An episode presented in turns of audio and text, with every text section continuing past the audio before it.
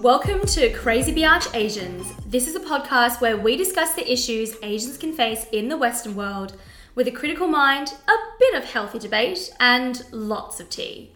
Hosted by Sydney-based digital marketer Sharon Jiang and journalist Juna Zhu. Hey, hey, hey! Happy New Year, everyone, and what better way to start twenty twenty-one with a topic that you'll most likely encounter or have already encountered. The bamboo ceiling.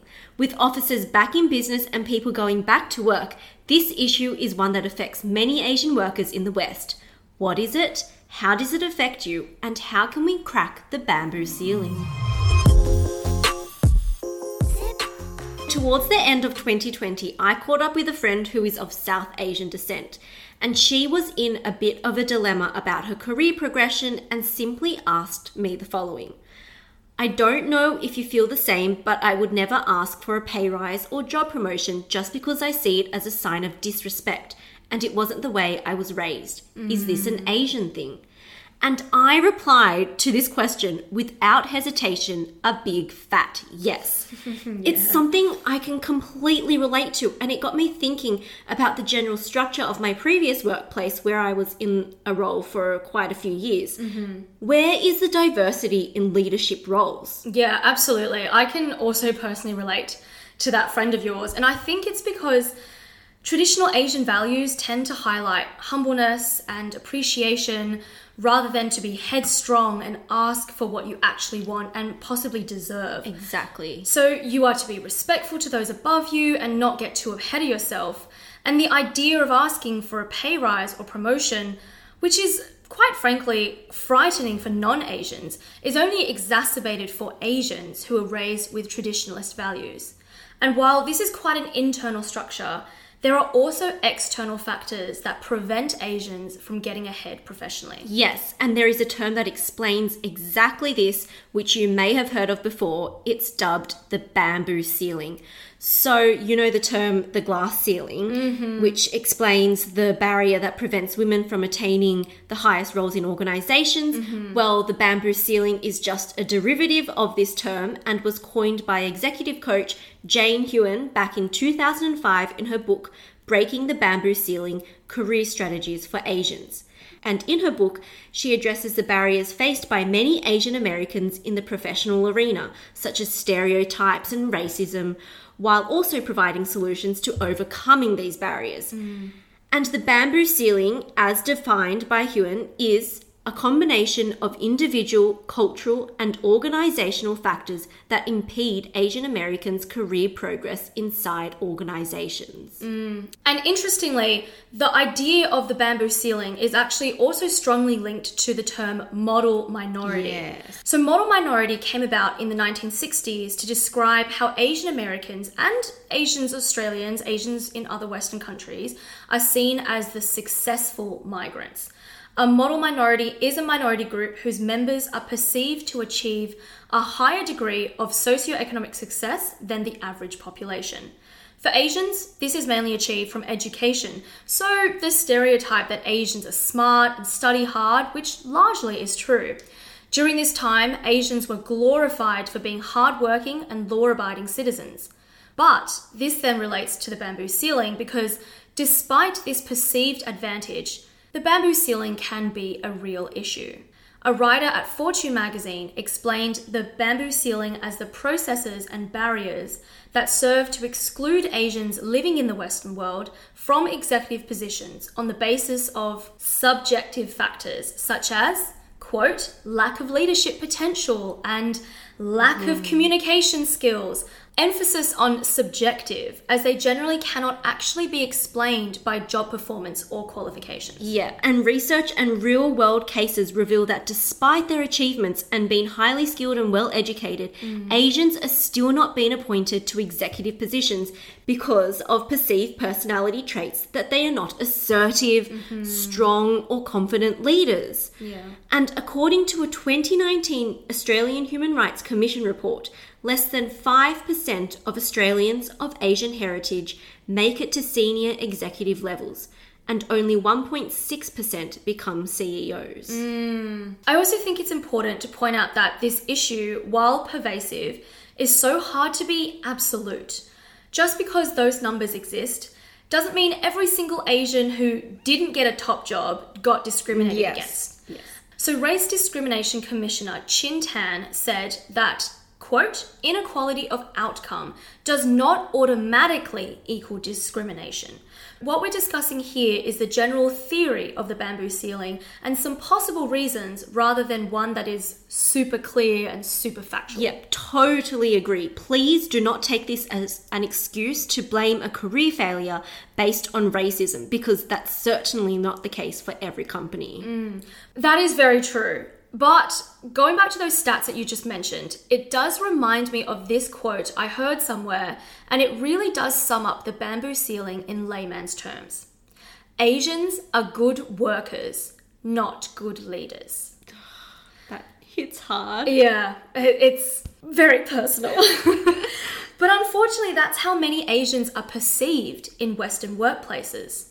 There's a twenty fifteen report on diversity in Silicon Valley by an Asian professional organization that found at the five big tech firms, Asians are well represented in lower level positions, but underrepresented at mm. management and executive levels. Yes, mm. and talking about amazing quotes, mm. there was another one that really caught my attention. It was by an Asian Australian Member of Parliament. Oh, yeah, represent. Exactly, Asian represent. Asians in politics, that's rare. Mm-hmm. Kingsley Liu said, walking into the lobby doesn't mean you can get the elevator to the top floor, mm-hmm. which perfectly sums up the whole bamboo ceiling yeah. term.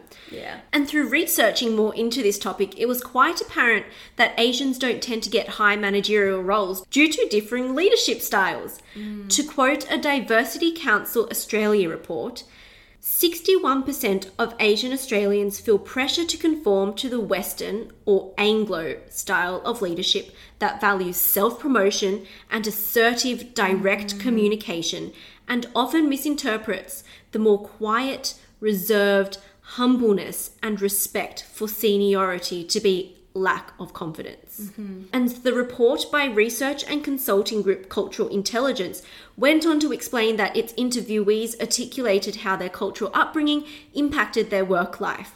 For example, some said children of Asian immigrants carried a reluctance to challenge elders, or, for example, would feel disinclined to voice an opinion unless spoken to or asked. Yeah, that really hits home, to be honest. And it does link back to what your friend was talking about, feeling disrespectful if she asked for a pay rise or promotion.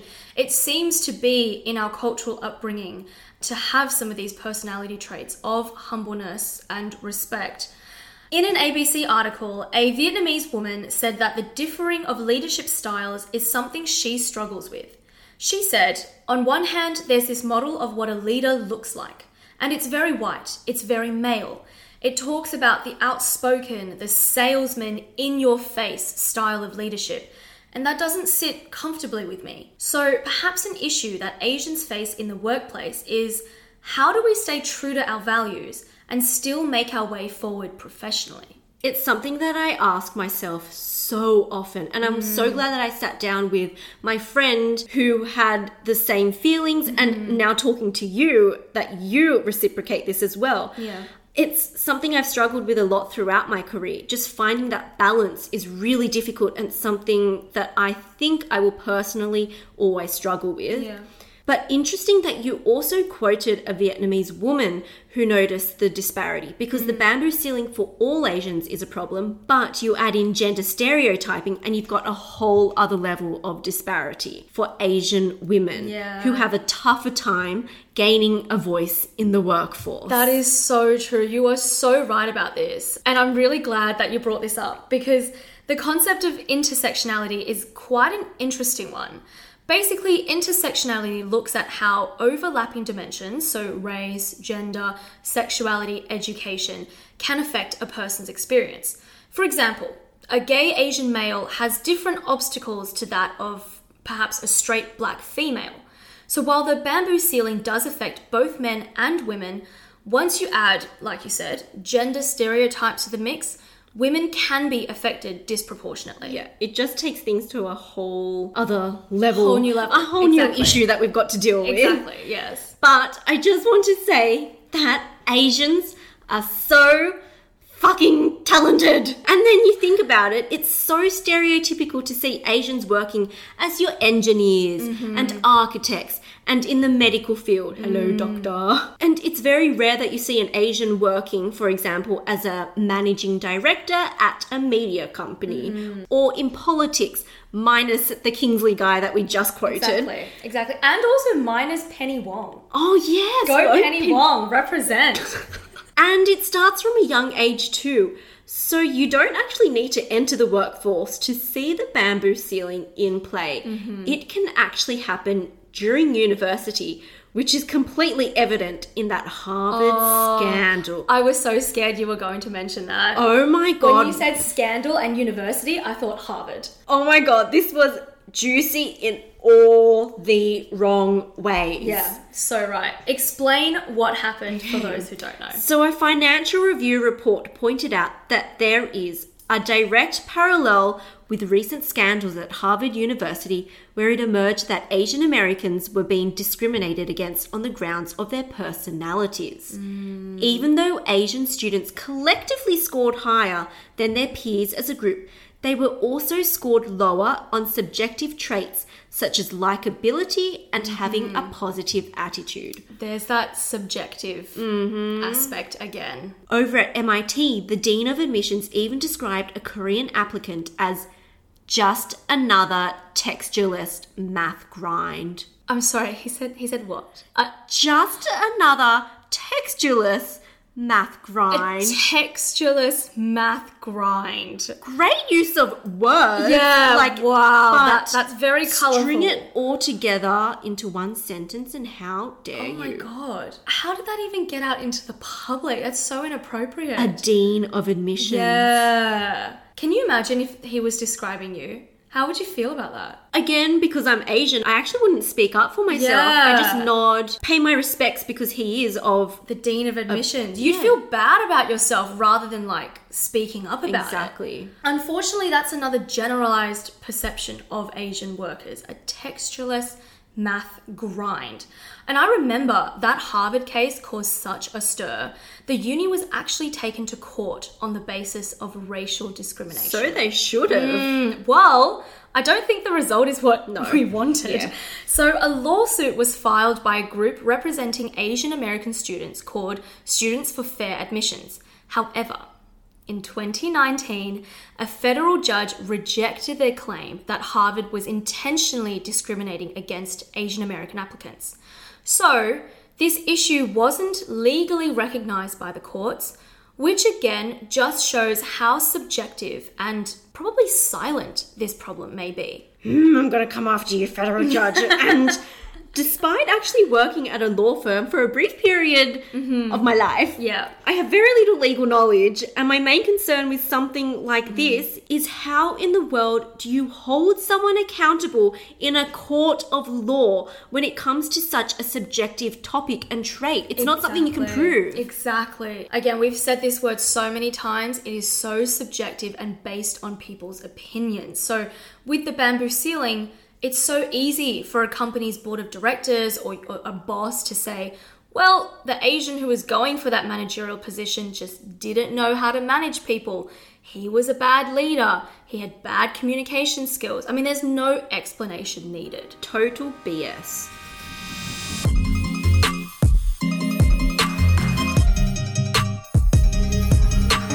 So with subjectivity in mind, what are some more obvious ways that Asians can be discriminated against in the workplace? Okay, one aspect that was really prominent during researching for this episode mm. was the issue of the accent. Oh, yeah. So I haven't even thought about yeah. that. So of course, True. an accent would impact an individual's level of confidence yeah. and perceived authority. There was also a twenty nineteen Public Affairs article which interviewed a lady by the name of Irene Yu.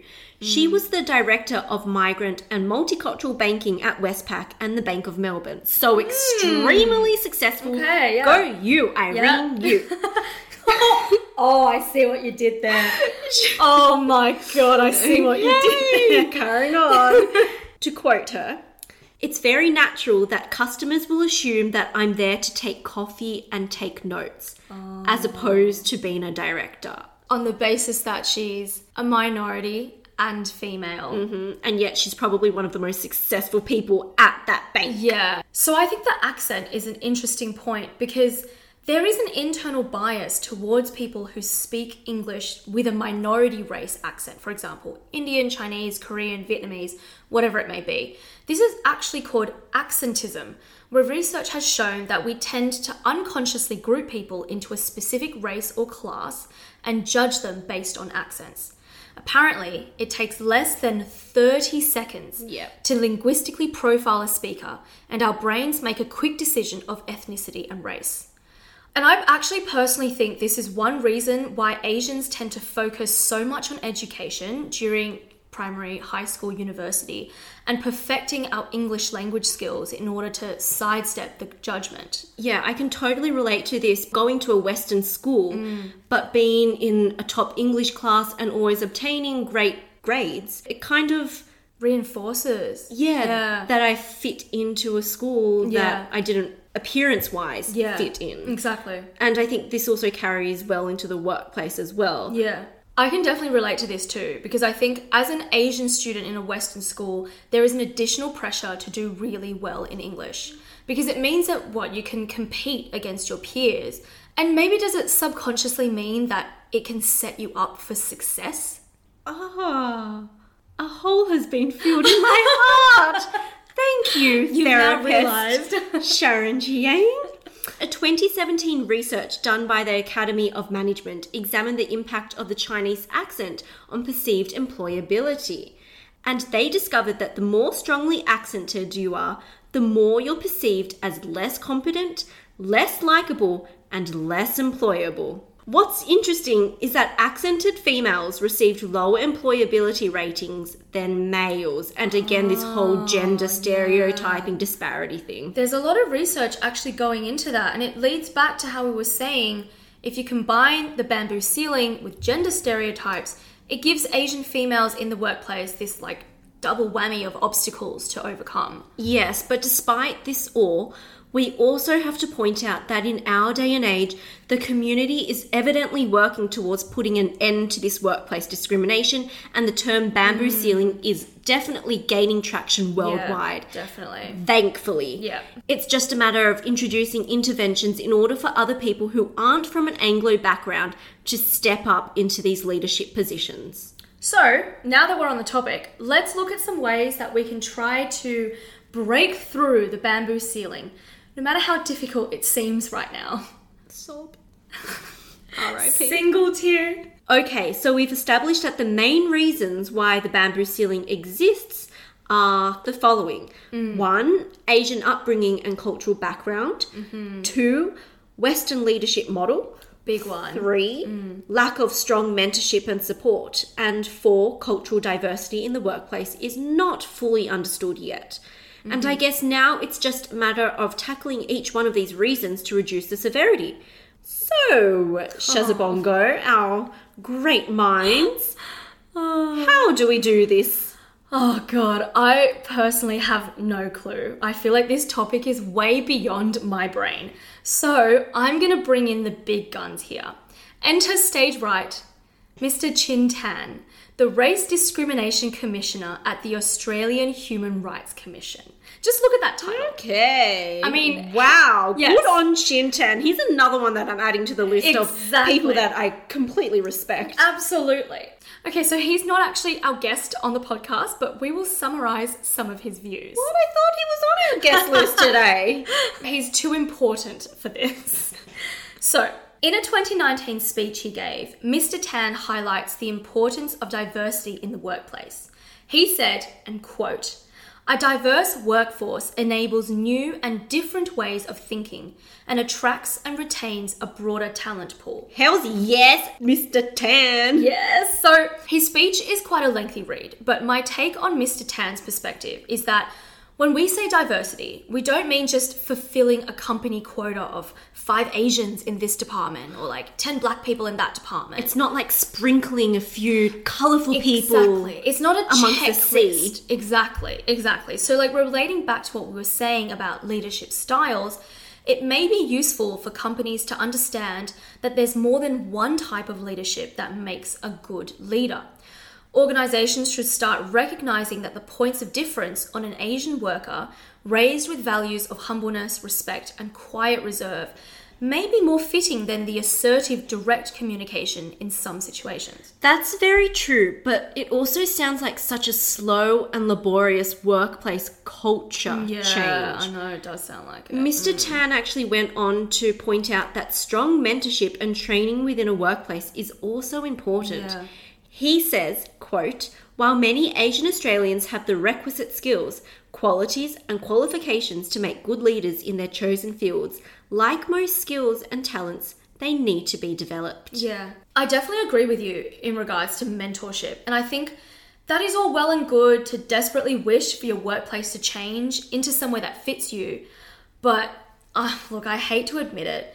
Sometimes you just gotta bite the bullet and try to assimilate into your workplace as best as you can. Mm. For example, if you're shy and reserved, it may do you favors to practice assertiveness sometimes. And I think as immigrants, we've grown up with a heightened ability to adapt to our environment. I mean, think about it. We grew up in Western schools, learned a language that isn't our ancestral language. We're adopting a lifestyle that is often at odds with our parents. And those things, don't you think they just make us more resilient and more nuanced? So I don't think it's necessary to change everything in your personality to try and get ahead. But it may be useful to mold certain parts of yourself while still retaining these points of difference. I'm going to take that amazing advice on board oh in God. twenty twenty-one, Miss Jiang. No, I don't think I don't think a lot of people would agree with me though. No, but I think no. It's really important. You can't wait around for external factors to change things and then have your say or whatever, or yeah. you know, try to make a change. Like sometimes you've got to put your foot forward. You've got to put yeah. your personal needs first and just bite the bullet sometimes. Yeah. Not in all cases, but sometimes. Exactly. Assess the situation, see what the different outcomes are, exactly. and you know, go forth from there. And I think Mister Chin Tan had a lot of great points about the industry at large, but like you said, it's a slow and laborious culture change. Yeah. I mean, how many years would that be? I know. Will we be retired by then? Who knows? I know. I'm going to leave you with an awesome quote from the wise Chin Tan, who said, "An Asian Australian leader who is fortunate enough to make it through the bamboo ceiling is, in my view, a unique leader, and perhaps arguably a better one, for the reason that he or she has to deal and cope with an extra dimension of leadership challenges which may not usually apply to those in the leadership circle, namely his or her personal, racial or cultural identity and experiences."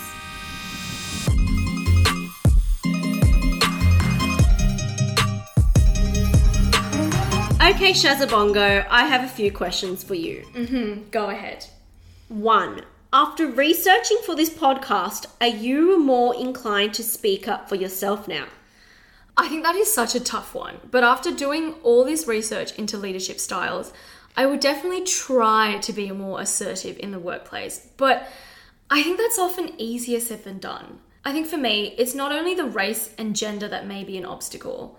As a young worker who's still trying to find my footing in my career, you're often the new employee or a junior worker or assistant.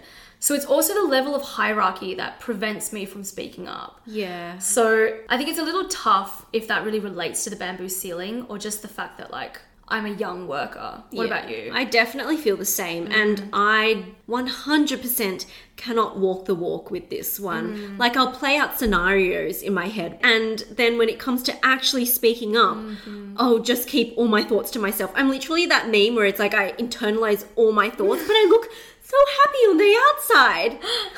And also, I love everything about my current new job. So mm. I have nothing to complain about at all. Okay, my second question.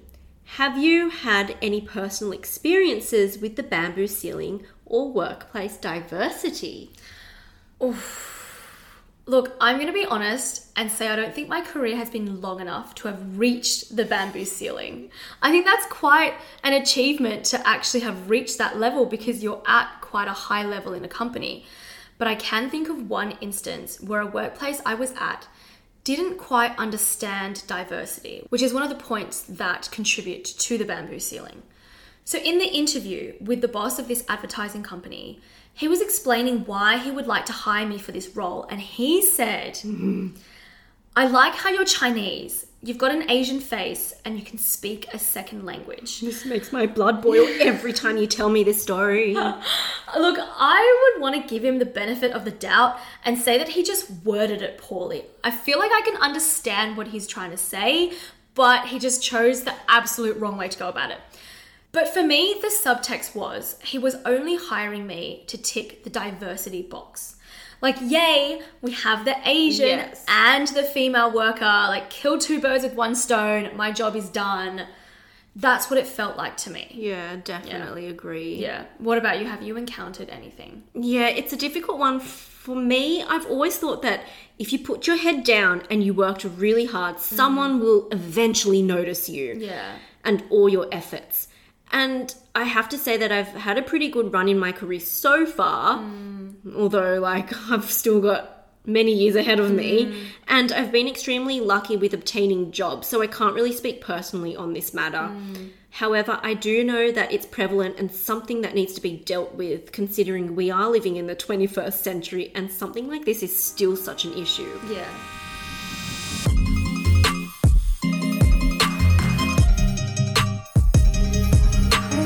We've added in a new segment to the potty, so please give a warm welcome to, drumroll please, C B A College. Mm-hmm. You know, like your childhood tutoring school. No, bad memories. Bad, Except, mad memories. Don't worry, we're not going to keep you here for hours lecturing you about geometry or calculus. Instead, both of us will be sharing our most interesting fact of the week, so you can actually walk away from this podcast having learnt something. Yeah, I feel like I've watched so much T V lately that I have one brain cell left. Me too. Too much Netflix, too many T V shows. Mm-hmm. So, do you want to go first, Junes? Okay, I thought, why not start this whole new segment with the worst fact I could ever find. Oh my god. Total T M I. No. Is it gross? Is it sexual? Or is it just flat out? Gross. Just okay. gross. Okay. So you know how we have a foot phobia? No. Oh my god. Well, this phobia is like on a... It just exacerbates this whole thing. Enter earwax phobia. Trust me to find the most disgusting thing ever. I'm sorry, what? Okay, so how do you distinguish if you're Japanese, Chinese, or no, Korean by your earwax? No, no, no, no, no, no, no. Oh. Here's your earwax one oh one class. So earwax is made up of sweat and keratin in the ear. Many people without strong body odor, so you have less apocrine, sweat glands, I hope I said that word right, have dry, flaky earwax, while those that have more apocrine sweat glands have sticky, wet wax. And Japanese, Chinese, and Koreans are most likely to have flaky earwax, while eighty percent of black and white individuals will have wet earwax. Thank you for coming to my earwax TED Talk. Oh my God, I'd like my money back, to be Aren't honest. Aren't you enlightened? Um... This is a fact that you can drop at your next first date and it will send him running. If you want to repel somebody, this is a great fact. Right, yeah. Did you come across this fact because you wanted to know what type of earwax you have, Juna? Is that why? Oh, yeah, totally. It, you it know, was for just... personal reasons. That's the only reason why. You know what? I'm just helping the people. Helping of... the community. Helping the, okay. community, the C B A community here. Wow. In comparison to yours... Mine, mine is like so crap, honestly. My fact is terrible. Okay, so my fact of the week is actually food related. So something to take you off of that disgusting earwax no, story. No, now you're going to vomit your food out. Oh my God. Okay, so you know those things that you were given as kids, those little fortune cookies that you crack open. Oh my God, totally. With the little messages on the inside. You get them at Chinese restaurants. Yeah, my mum and dad always used to say that only the Western people ask for fortune cookies and the Asian people get the fruit. Oh my God, well here you go. So basically fortune cookies are not Chinese. What? Yes. But they have the full-on red dragon on that mm. black box that you get at like Woolies and Coles. Well, you'd think. They're often served as a dessert in Chinese restaurants, but they didn't originate from China.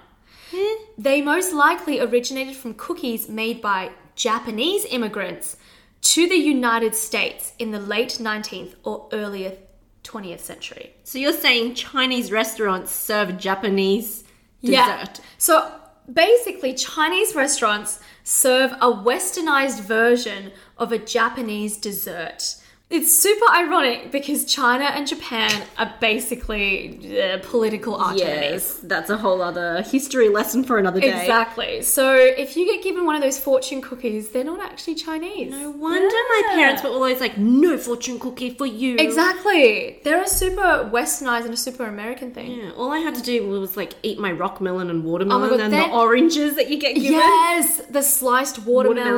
watermelon. They're way superior than fortune yeah. cookies. Like, why would you want something like dry, bland cookie? Oh, exactly. No. Okie dokes. We've finally come to the end of our first episode of the year. Woohoo! Let's hope twenty twenty-one has lots of exciting things in store for you. I oh, mean, it can't get any worse than twenty twenty, right? Uh, no, definitely not. Definitely. Well, we started twenty twenty-one with some earwax facts, so I mean, that's we're off to a good start. Girl, feel enlightened. Anyways, please subscribe to Crazy Biatch Asians on your favourite podcast app, and if you've got a sec, please rate and review us on Apple Podcasts so we can keep going. See you all on the Instagram at Crazy Biatch Asians for the best Asian memes. And you can also find us on TikTok now. Oh, major yeah, face palm. Cringy, cringy TikTok. Anyways, chat soon. Bye. Bye.